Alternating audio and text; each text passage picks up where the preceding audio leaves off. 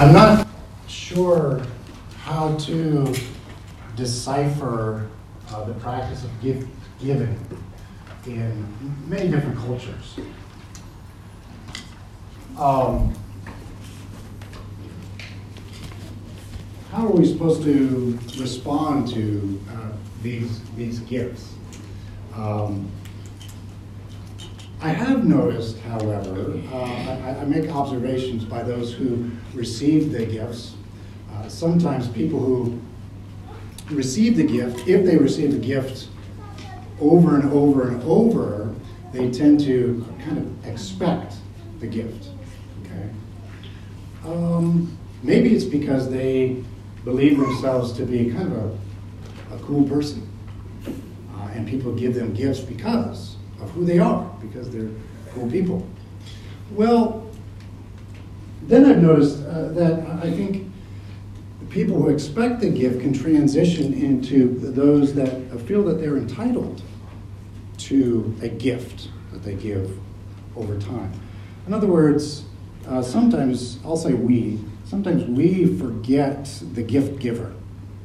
And we, and we feel that we become entitled uh, to this uh, particular, to a particular gift. And I'll let you fill in the details, um, uh, thinking about your own experiences of gift exchange and gift giving and how you feel when you receive uh, a gift. The passage that we're going to be looking at today, Romans 9, deals with this issue of, or I, guess you could say it, it's a warning uh, to us and to others who fail to recognize the gift giver. It warns us against feeling that we are entitled to, in, in this case, the gift of God, because of what we, we've become familiar with, because of his, his, his history uh, with us. Okay? Now, um, the, the, the last few times I've been here, we've been working through Romans. Last time I was here ages ago, uh, we finished up uh, Romans 8, and we emphasized the cosmic nature of God's redemptive work. We've looked at how all human beings know God, how all human beings have the law of God written on their heart, and how all human beings have failed, but yet how all human beings um, can be made right before God uh, through faith, and they can have peace with God as well. Now, one thing that Paul, the writer of Romans, what he does, he occasionally steps back and makes a kind of qualifying point, or a few qualifying points.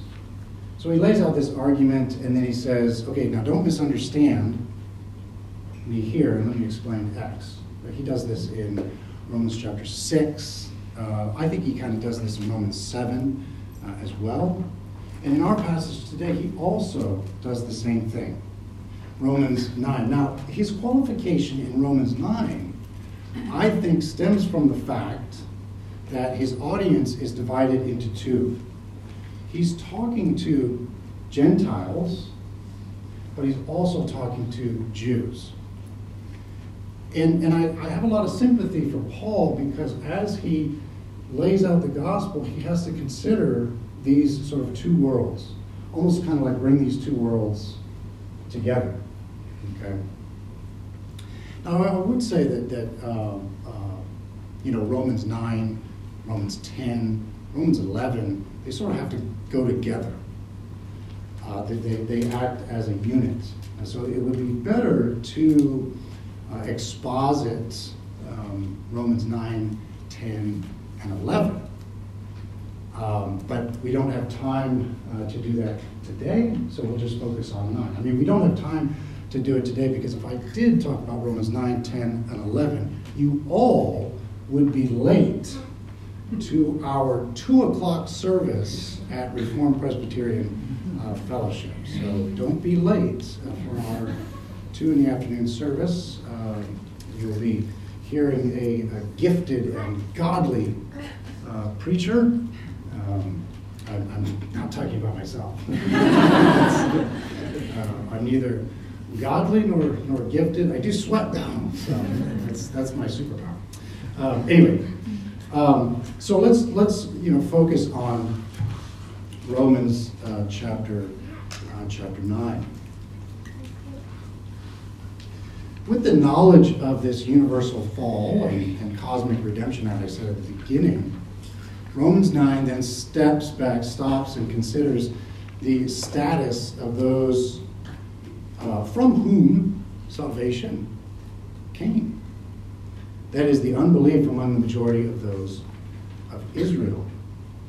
It seems odd, right, that, that Christianity comes from this uh, his, historic group, from these traditions, but why is it that the majority of those of Israel are struggling with belief? Has God abandoned his people in favor of a new people? You has God thought to himself, well, it really didn't work out for Israel, so I'll start somewhere else. I'll go with those who are not of, of Israel.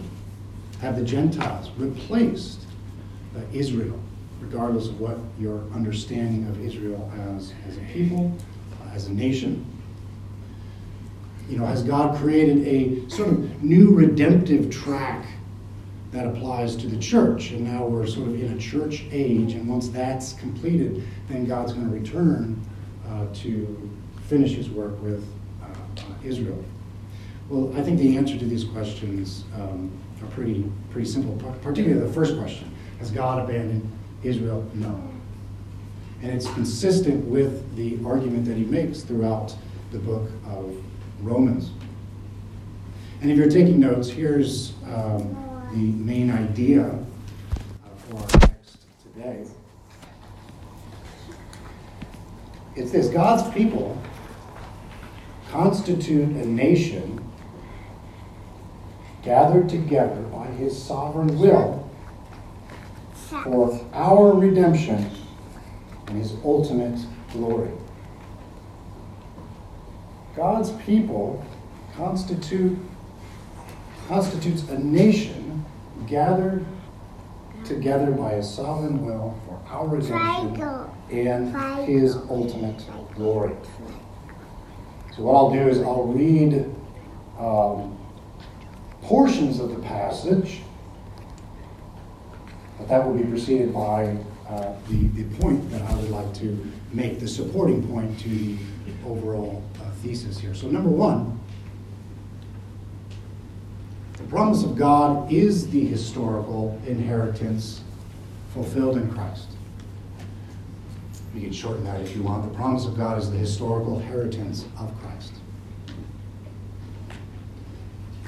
And here we see this in Romans 9, uh, 1 through 5. So let's read Romans 9, 1 through 5. I'm speaking the truth in Christ. I'm not lying. My conscience bears me witness in the Holy Spirit that I have great sorrow and unceasing anguish in my heart. For I could wish that I myself were accursed and cut off from Christ for the sake of my brothers, my kinsmen, according to the flesh. They are Israelites, and to them belong the adoption, the glory, the covenants, the giving of the law, the worship, and the promises. To them belong the patriarchs, and from their race, according to the flesh, is the Christ, who is God over all, blessed forever. Amen. So in, the, in this first part, Paul contrasts the plight of Israel. Remember, he's trying to deal with this problem of why aren't they believing? What's, what's happening? So the plight of Israel with the promises of God made to Israel, and he expresses his, his concern with a deep care, even offering himself uh, uh, to be a curse on their behalf. Now, this comment by Paul mirrors that of Moses when he interceded for the people of Israel. And we can see this in, in Exodus Exodus 24, the next day Moses said to the people, You have committed a great sin, but now I go up to the Lord. Perhaps I can make atonement for your sin. So Moses went back to to the Lord and said, Oh, what a great sin these people have committed. They have made themselves gods of gold. But now, please forgive their sin. But if not, then blot me out of the book you have written. This is one way Paul connects the Old Testament to the New Testament by following the, the pattern of, the, of the, the figures in the Old Testament. So Paul asks that the curse earned by Israel follow him so that the Israelites might be forgiven. He knows that this request would not be granted. Uh, some believe he's speaking in hyperbole in this section. But let's not forget the point. What's behind the hyperbole, if it's hyperbole, the problem of Israel is its failure to embrace the salvation offered in Christ. By turning their backs on Christ, the Israelites have placed themselves under the curse that comes on all those who fail to believe. Now, it's understandable why Israel's failure to believe creates this significant theological problem, especially in light of the promises listed in verses 4 and 5. As I said, how can the people to whom God gave so much now be cut off from this historic salvation? The, the nation received the adoption as sons. God chose Israel to be his own and was also given the glory, the presence of God among them, the covenants, the law, the temple worship. The patriarchs, Abraham, Isaac, Jacob, all of which are so foundational to this redemptive history. But also from this history comes the Messiah. And we see later on in the passage, this here's the stumbling block. But it's from this history that comes the Messiah, at least in terms of his human ancestry. John says in his gospel, the Messiah came to his own. But, but Paul does something very interesting related to the, to the Messiah. There's more to Christ's human descent and lineage. In a pattern that he follows elsewhere, Paul reminds us of another side of the Messiah's nature, namely that he is God over all, forever praised. And, and it's interesting that this is one of the few verses in the New Testament that directly applies Jesus with the title God undeniably. Now, there have been some translation problems with this passage. I don't know what translation you are uh, using. There are some translations that are pretty good um, in terms of making a tight connection, that, that very tight modifier between Jesus and Him being God. And surprisingly, it actually comes down to uh, uh, whether you're going to use a period or a comma. This is all you, for you punctuation nerds uh, out there. Uh, remember, punctuation saves lives. punctuation also preserves doctrine. Uh, the, let me give you just a few examples. The Revised uh, Standard Version of Scripture says this Of their race, according to the flesh, is the Christ, period God, who is over all, be blessed forever. Amen. I think that's too wide of a, a, gap. Okay? The modifier could be a little bit tighter. Let's, let's move in a little bit closer. The Living Bible says, Great men of God were your fathers, and Christ himself was one of you, a Jew, so far as his human nature is concerned. He who now rules over all things, praise God forever. Maybe a little bit better, but I think we can do better. King James Version says, Christ came, who is over all, comma, God blessed forever. Still, again, not a very tight uh, uh, modifier. Uh, the ESV, the NIV, and strangely, with the New Revised Standard uh, is a little bit better. And here's what it says. Um, and this is the, the I use the uh, ESV. Again, related to the latter portion of verse 5. To them belong the patriarchs, and from their race, according to the flesh, is the Christ, comma, who is God over all. Amen. Who is God over all. Amen. And I think that's the, the intent in most biblical scholars. There's a consensus, oh, that's the better way, and that's the strongest way of saying it. And, I think it fits with, within the sense of what Paul is trying to do. Point two.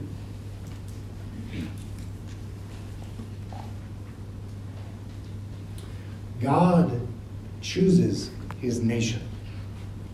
God chooses his nation. And here let's read verses 6 through 13. But it is not as though the word of God has failed, for not all who are descended from Israel belong to Israel. And not all are children of Abraham, but through Isaac shall your offspring be named. This means that it is not the children of the flesh who are the children of God, but the children of the promise are counted as offspring. For this is what the promise said About this time next year I will return to Sarah, will have a son. Not only so, but also when Rebekah has conceived children by one man, our forefather Isaac. They were not yet born and had not done, that they had done nothing either good or bad, in order that God's purpose of election might continue, not because of works, but because of him who calls. She was told, The older will serve the younger, as it is written, Jacob I loved, but Esau I hated. This is very important. Paul makes a clear distinction between Israel and Israel. If you don't make that distinction, you would be guilty of, committing an equivocation. Not all the physical members of the nation belong to Israel. That is, in the spiritual sense. So the question is, what's the spiritual sense? Now, some would say that, that uh, Israel is transferred to the church our body here. Um, and I think Galatians 6 16 uh, supports this, where it uses the word Israel when applied to the church, the Israel of God applied to the church. The second reference, and I think closer to the passage that we're looking at today, uh, refers to Israel that may be composed of both Jews and Gentiles. But we shouldn't forget that in the immediate context, God is talking about a select few within the entity of Israel, a remnant. So this is demonstrated by drawing on the history of the patriarchs, citing God's choice of Isaac and Ishmael, 7, for, uh, 7 through 9, and then of Jacob and Esau, 10 through 13. Both choices already tell us that God did not guarantee the blessings to all, physical descendants of Abraham. Uh, N.T. Wright says that this is a matter of grace, not race. Kind of cute. Through Isaac and Jacob, God extends the promise. God's children are not first and finally natural children, but the children of promise. And Paul refers us to Malachi chapter 1 Jacob I loved, but Esau I hated. Now, we may sort of wince at that word hate, right? Does God really hate? Does he have emotions like humans? How cold? Well, how should we understand this, this concept of hating uh, uh, Esau? Well, most theologians, uh, or at least the five that I, which is not most, but anyway, I looked at five um, uh, modern uh, theologians, and they've said this that um, the real dilemma is not positive versus less loving. It is a matter of divine preference, a sovereign ordinance uh, of unique character. Another theologian says, a what this is is a declaration of the sovereign counsel of God as it is concerned with the ultimate destinies of men. And then one more says, God chooses those who will be saved on the basis of his own will and not on the basis of anything else. Works of the faith, whether foreseen or not, in those human beings so chosen.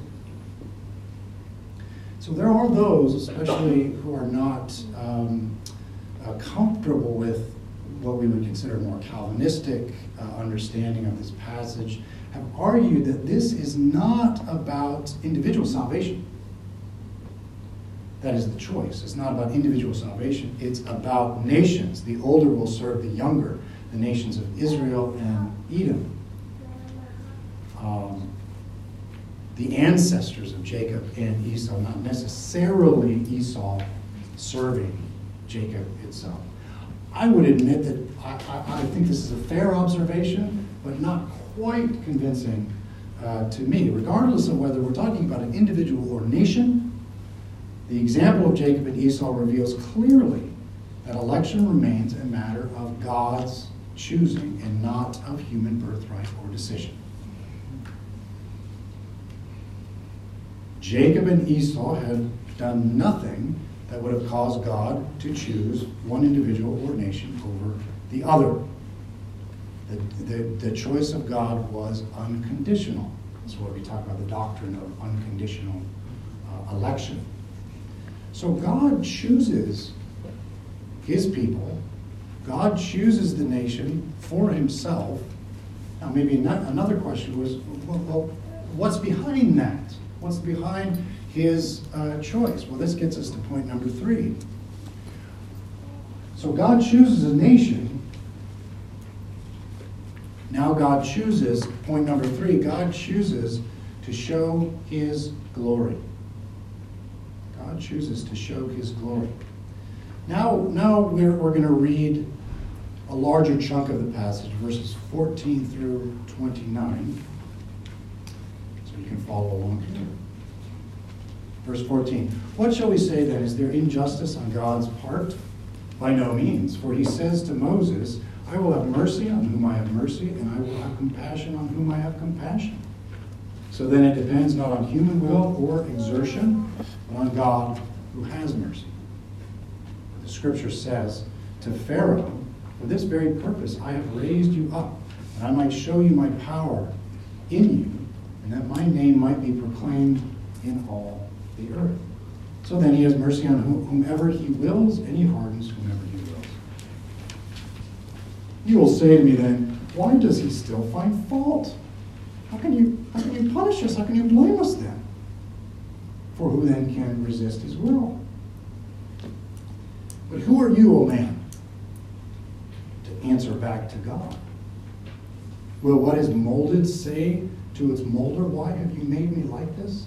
Has the potter no right over the clay to make out of the lump, same lump, one vessel for honorable use and another for dishonorable use? What if God, desiring to show his wrath and to make known his power, has endured with much patience vessels of wrath prepared for destruction, in order to make known the riches of his glory for vessels of mercy? Which he has prepared beforehand for glory. Even us, whom he has called, not from the Jews only, but also from the Gentiles. As indeed he says in Hosea, those who are not my people, I will call my people. And her who, had, who was not beloved, I will call beloved. And in the very place where it, had, it was said to them, You are not my people, there, will, there they will be called sons of the living God. And Isaiah cries out concerning Israel, though the number of the sons of Israel be as the sand of the sea, only a remnant of them will be saved. For the Lord will carry out his sentence upon the earth fully and without delay. And as Isaiah predicted, if the Lord of hosts had not left us offspring, we would have been like Sodom and become like Gomorrah. So I admit that this uh, idea of fairness is this fair, is this just of God to choose. Uh, I, will admit that it's a, it's a sticky issue, and it, and it should be a sensitive uh, issue, especially when we are communicating the gospel uh, uh, to the world. But asking the question of justice, raised in verse 14 and then to 19 as well, repeated in 19, we presuppose a standard but where does this standard reside? Where does it begin? What's its foundation? So when we come to God and ask about His standard for justice, we need to be careful and we need to understand where it's coming from. We finite and sinful humans must measure God only by the standards that He Himself has revealed to us. You see this in 14 and 15.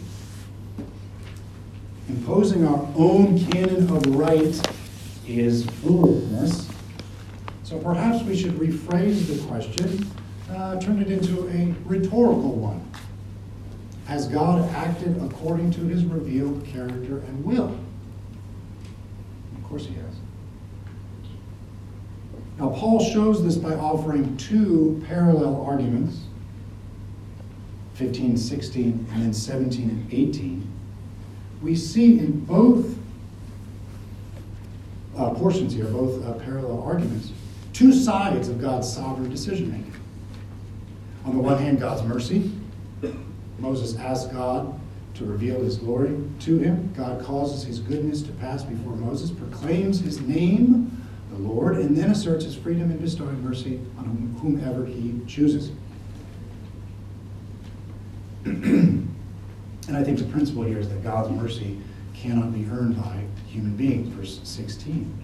Now, the other side of God's decision making is in his hardening, referencing Pharaoh in uh, Exodus. God hardened Pharaoh's heart, which then allowed God to display his lordship through various miracles against the Egyptians. When we get to verses 20 through 23, Paul references other Old Testament passages, Isaiah 29, Jeremiah 18, to show God as the potter who works clay with into whatever form he chooses. And remember our starting point. God is not explaining how, uh, sorry, Paul is not explaining how God's action might correspond to our sense of justice. It is by God's standard that we must be judged. He's the one who has the right to do with humans whatever he might want to do. Now, verse 22 highlights God's patience in refusing to bring his wrath upon those who disobey him. Now, God, why is God patient?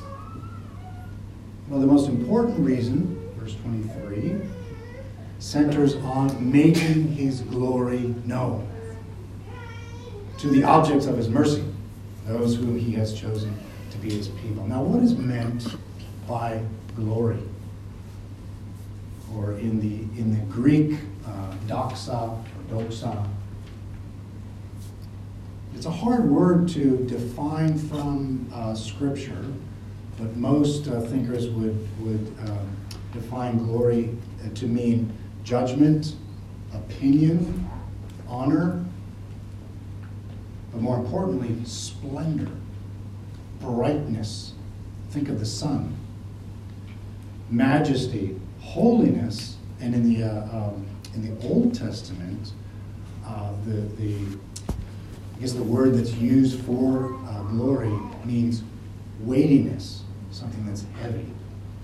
So let's take let, us think about the Old Testament, the heaviness of glory, almost almost kind of like an oppressiveness of glory, and then the New Testament, the brilliance, the brightness of it. Uh, Augustine uh, calls defines glory as God's brilliant celebrity with praise.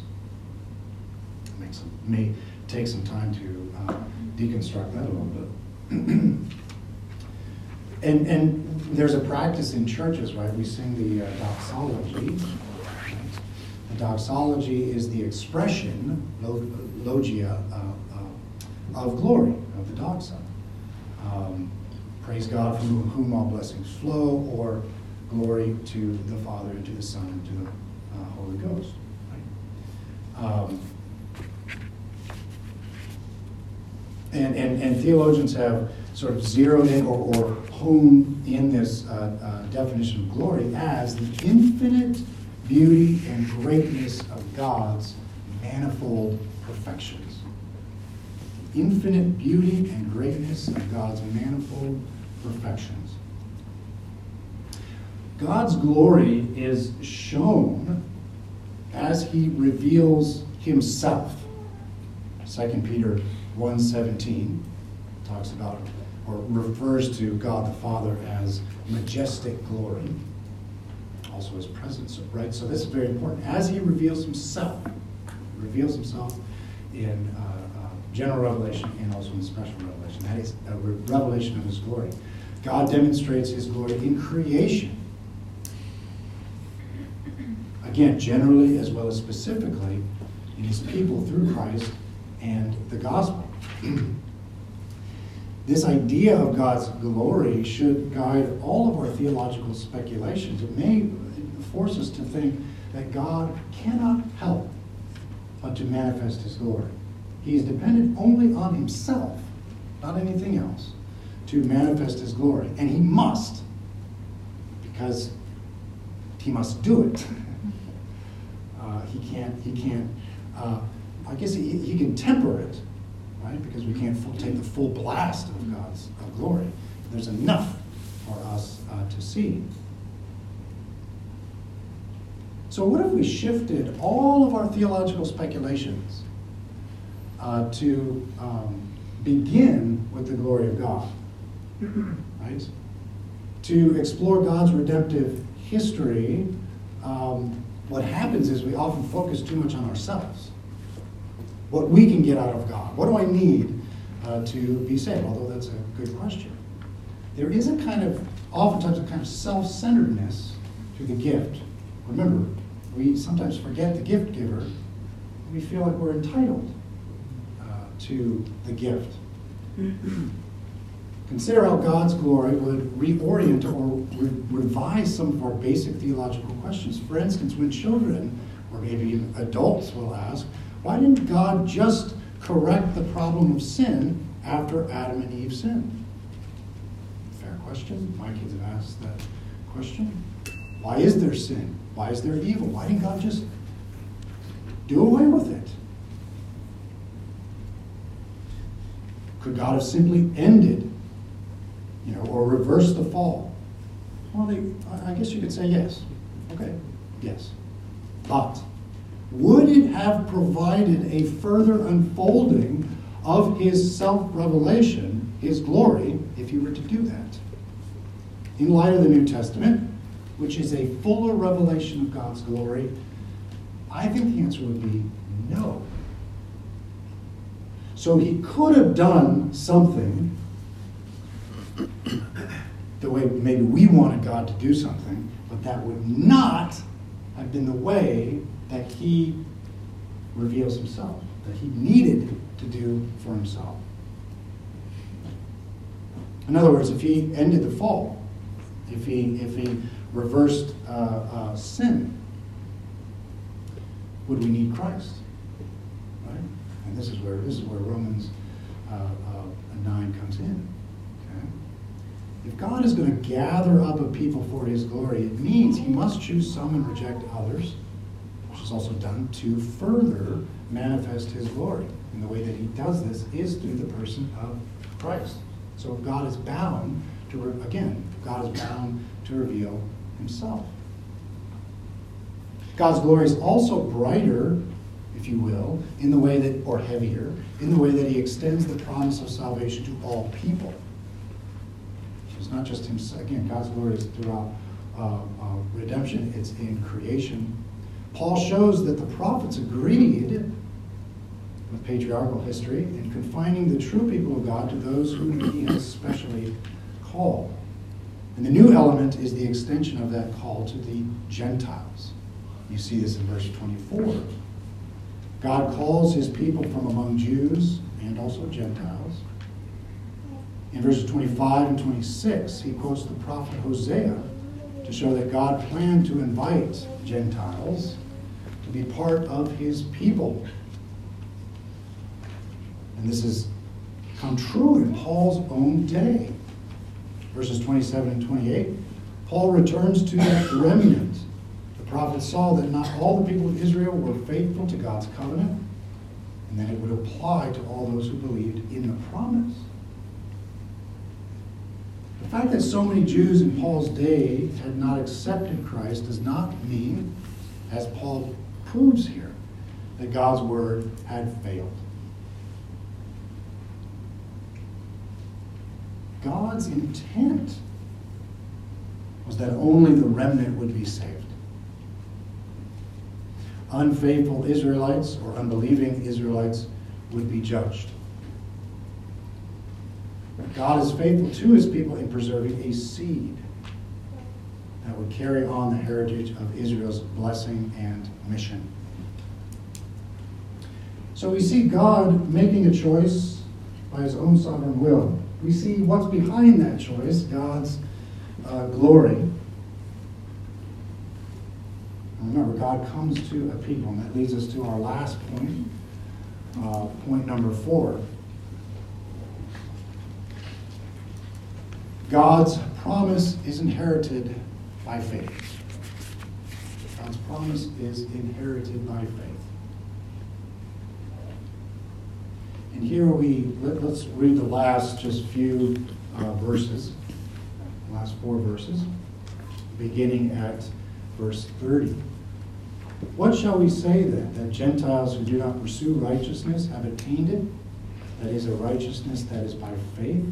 But that Israel, who pursued a law that would lead to righteousness, did not succeed in reaching that law. Why? Because they did not pursue it by faith, but as it were based on works.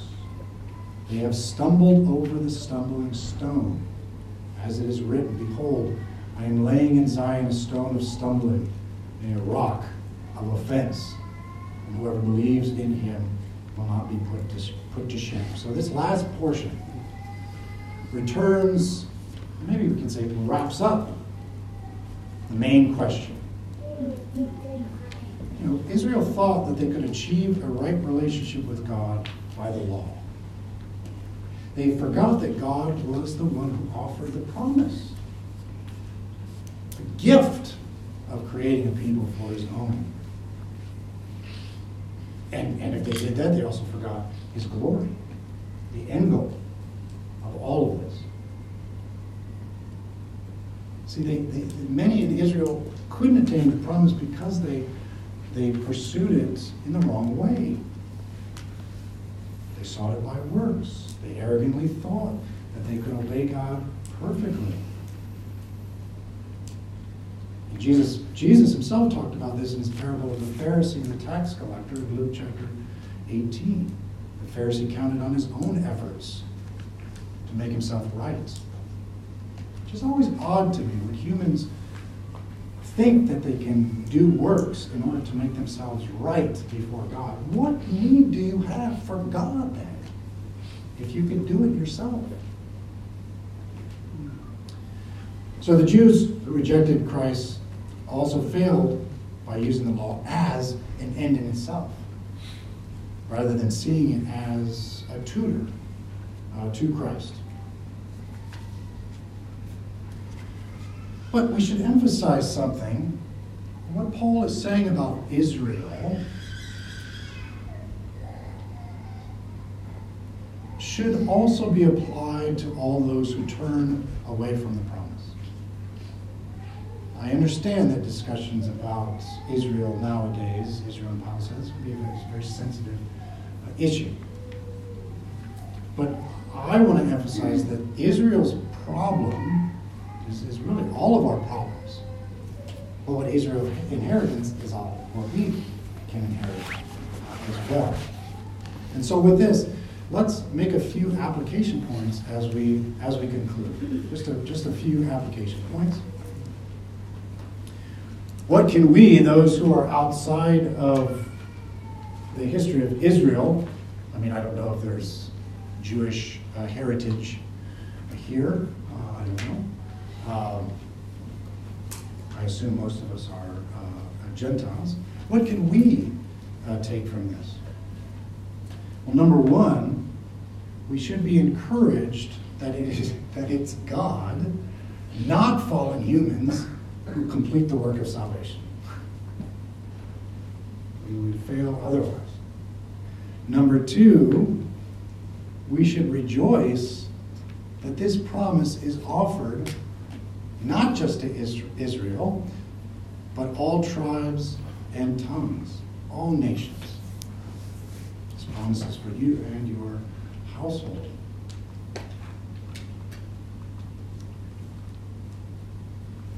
Number three, with this in mind, we have been commissioned then to call all people to this promise, the promise of God, which is historically and ultimately fulfilled in Christ. This is our commission to give the good news to the world. Now, you know, a question may come up, a subsidiary question may come up as to, well, for yourself, how might I, how might I know whether I'm elect? Uh, or should I just preach? Should I just preach the gospel to the elect? Otherwise, I don't really want to waste my time, right? Well, um, this this would take a whole other discussion, uh, exposition, written volumes uh, to answer this. I'll say this. Uh, just for time reasons, our responsibility is not to manage or monitor God's secret will. Our responsibility as human beings today, especially if you haven't done so already, is to believe in your heart and confess with your mouth that Jesus is the Messiah. If you haven't done it already, if you have done it, what's your responsibility? to believe in your heart and to confess with your mouth that Jesus is the Messiah. And finally, final application, and this may sound like I'm going to sort of con- contradict myself. This promise should cause us to thank God for extending His grace to all humanity, all of us who don't deserve His mercy and His grace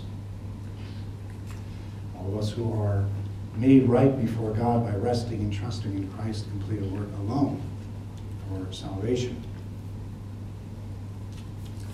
We can go back to this question about election, as to whether or not uh, you are elect. Is there a way to sort of test that? Well, a sign that uh, sort of communicates uh, one's election is a life of gratitude for the promise God has given to those who believe. This is part of the gospel. That, we have a response of gratitude. We know that we have uh, sinned and fallen short. We cry out to Christ who became that curse for us. He, he was the one. He was the fulfillment of Moses.